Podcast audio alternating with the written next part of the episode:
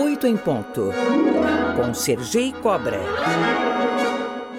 Para evitar o esgotamento mental, um movimento crescente de trabalhadores tem dito não à pressão constante, às horas extras e ao estresse no trabalho. Esse movimento ficou conhecido como quiet quitting, ou demissão silenciosa, ou desistência silenciosa em tradução livre.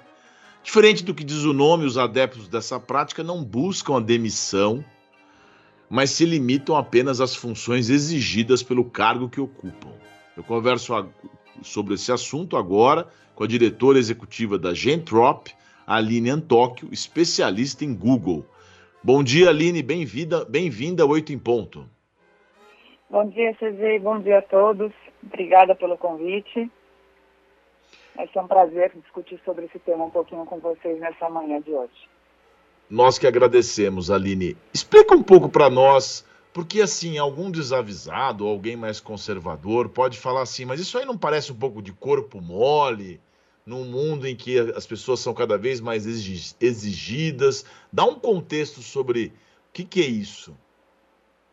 Tá, falando sobre esse processo, né, acho que é um tema que está sendo muito discutido nos últimos tempos, sobre a desistência silenciosa ou demissão silenciosa, né?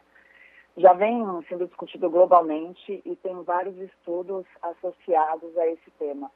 O que acontece muitas das vezes, né, o objetivo do colaborador não é nem se demitir, né, mas a gente anseia tanto por uma informação em tempo real, por estar conectado o tempo todo, que isso acaba impactando nessas decisões. Então, muitas das vezes elas estão motivadas por não ter uma liderança que é muito empática, né, por não ter uma liderança tão próxima. A gente passa por um momento também de decisão, né, de não trabalhar num ambiente que não é tão tóxico, que não está associado aos nossos valores, né? A visão de valorização do colaborador, isso também tem sido, né, temas discutidos aí sobre essas questões. Então, acho que o bom ponto que você trouxe, não há um momento em que passe uma percepção de que as pessoas não estão querendo fazer mais, né, do que foi combinado. Mas sim, a gente vive uma era... onde a gente começa a refletir mais sobre qualidade de vida. Como que eu consigo ter uma qualidade saudável tanto na minha vida profissional quanto na minha vida pessoal? Então, a gente está no momento de achar esse equilíbrio e de restabelecer, né, metas e valores. Eu acho que está muito, muito pautado a esses temas, a esse movimento que a gente vem encontrado nos últimos tempos, aí, desde o mundo pós-pandemia. Bom, pelo que você falou, eu posso, então, inferir que esse movimento está mais ligado a uma desmotivação com o trabalho do que propriamente uma questão de escolha de uma vida mais tranquila, ou as duas coisas? Eu não acho que desmotivação é a forma de trabalho, mas sim alinhar as expectativas, né, em busca de uma qualidade de vida melhor. O que essa geração tem buscado, e que nós também, que viemos de outras gerações, é garantir que os nossos combinados estejam pré-estabelecidos, né? Quando a gente se leva para uma mudança radical, da noite para o dia, de um trabalho presencial para um trabalho híbrido ou remoto, a gente, como colaborador, também passa por um momento de adaptação. E que a gente entende que, adaptado, a gente tem uma série de benefícios. Então, seja aquele momento de deslocamento, onde eu posso fazer uma atividade física ou posso me dedicar para estudar algo novo, seja a possibilidade de estar mais com a família, que talvez eu só tinha essa oportunidade no final de semana ou no meu período de férias. E do lado da empresa, acho que tem muito um exercício aqui da gente ter clareza do que a gente espera do lado do colaborador e o que a empresa espera do colaborador. Então, a gente, muitos anos em frente à tecnologia... Eu acho que, nos últimos tempos, as minhas discussões elas passam a ser mais com líderes de RH do que propriamente com liderança de TI, né, de tecnologia da informação. Porque esse olhar humanizado, como que a gente gere essas pessoas, como que a gente dá clareza e proximidade e garanta a saúde mental delas, são pautas de quase todas as nossas discussões. Então, não é desmotivação. Eu acho que falta clareza, falta alinhamento de expectativa, tanto do lado do colaborador quanto da companhia. Eu entendo essa palavra que você utilizou, a clareza, né? o entendimento. E eu, como advogado, gosto do contraponto. No meu escritório, por exemplo, eu gosto de ter uma pessoa que se dedique ao máximo e eu tento olhá-la com um olhar humano, com uma visão humana também. Essa circunstância não pode confundir, no contraponto, viu, Aline? Não pode confundir essa geração de jovens. Tem uma pesquisa no Brasil que quase 25% dos jovens nem trabalham nem estudam. Esse quiet não pode traduzir algo assim diferente ou enviesado para essa juventude que precisa trabalhar ou estudar? Bom, não sei no seu caso, mas eu sempre trabalhei e sempre estudei, né? Desde muito jovem. Essa geração nova, eu acho que essa geração que está chegando já é uma geração mais aberta a aderir a esse movimento de demissão silenciosa, né? Porque eles estão vivendo grandes impactos, seja de transições econômicas importantes, uma pandemia significativa e dolorosa, né? E um cenário tecnológico de muitos avanços. Então, já é uma geração que chega no mercado podendo trabalhar remotamente, podendo trabalhar cada vez mais de lugares distintos e com maior autonomia e flexibilidade. Então, se a gente não se preparar, né, para atender essa audiência, setada a expectativa, no final do dia a gente vai perder talentos, que é o que está acontecendo em maior parte das empresas.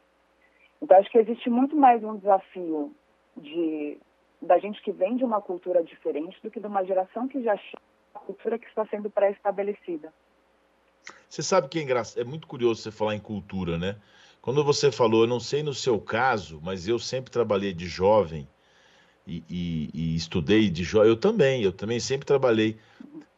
Quando eu falei, eu me referi à pesquisa dos nem-nem do jovem trabalho. Mas olha só como a cultura é uma coisa curiosa. Todo mundo que dá certo, que está promissor, ela precisa dizer, eu pelo menos no meu caso, que sempre trabalhei, sempre estudei, o que é um contrassenso com essa nova realidade mundial que também quer que a pessoa seja feliz, que ela tenha uma vida mais tranquila.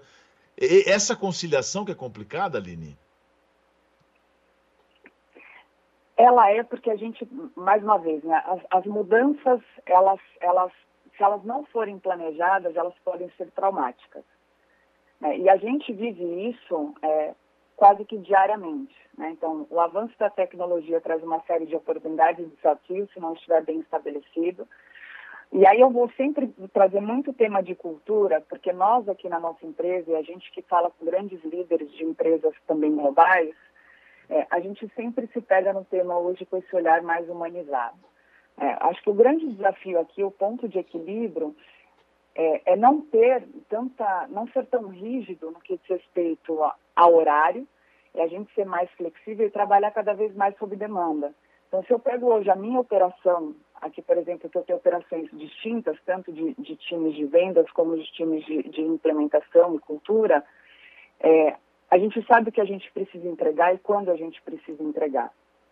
Então, quando a gente fala dessa flexibilidade, onde a gente pode ter mais saúde de vida associada a trabalho e ter esse equilíbrio entre os dois, é um movimento que já está existindo muito forte. E a gente, como colaborador, também busca isso.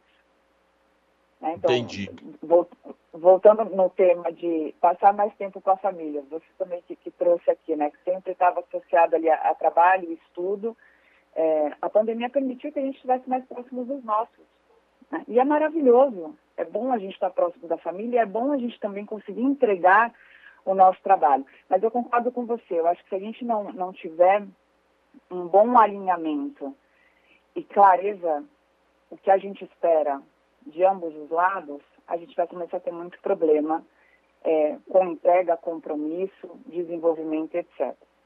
Eu sempre lembro, Aline, de uma entrevista que o genial Jô Soares, falecido esse ano, dizia que ele era artista, chegava do teatro às 2, 3 horas da manhã.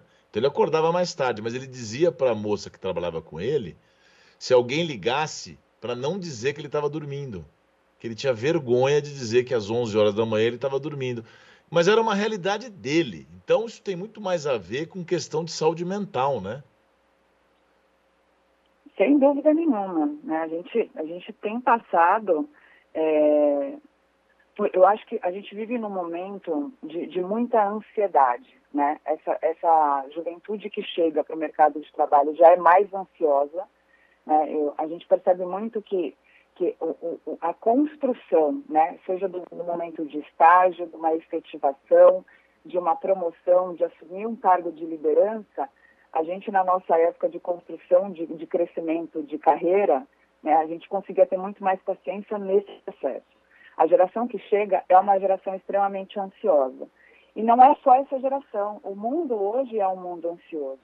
É isso que você mencionou do Jô Soares, não falar porque era vergonhoso, mas ele estava trabalhando de madrugada. Ou seja, ele fez aquilo que ele tinha que fazer. E a gente vive numa era onde as pessoas também precisam ter a consciência de respeitar o espaço do outro, o tempo do outro. Né? Te dando um exemplo, quando foi a pandemia, eu tinha clientes que pediam reuniões 9 horas da noite. E eu fazia essas reuniões. E aí chega um momento que a gente também precisa rever os nossos valores e entender que existe um limite. Né? Aquilo que de fato não dá para esperar, vamos fazer. E é essa consciência que os colaboradores precisam ter. Né? Talvez não dá para esperar o próximo horário, o meu horário de trabalho das 9 do outro dia. Mas isso tem que ser tratado como opção e não como regra. Então, a gente é bombardeado o tempo todo por uma ligação, seja uma mensagem. Então, existe também esse movimento que a gente precisa respeitar do outro.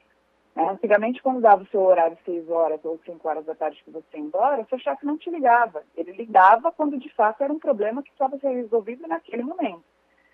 Então, esse trabalho de conscientização, né, em que momento acionar as pessoas e como acioná-las, isso é muito importante também durante esse processo. Porque a gente vai começar a evitar esse desgaste, né, emocional.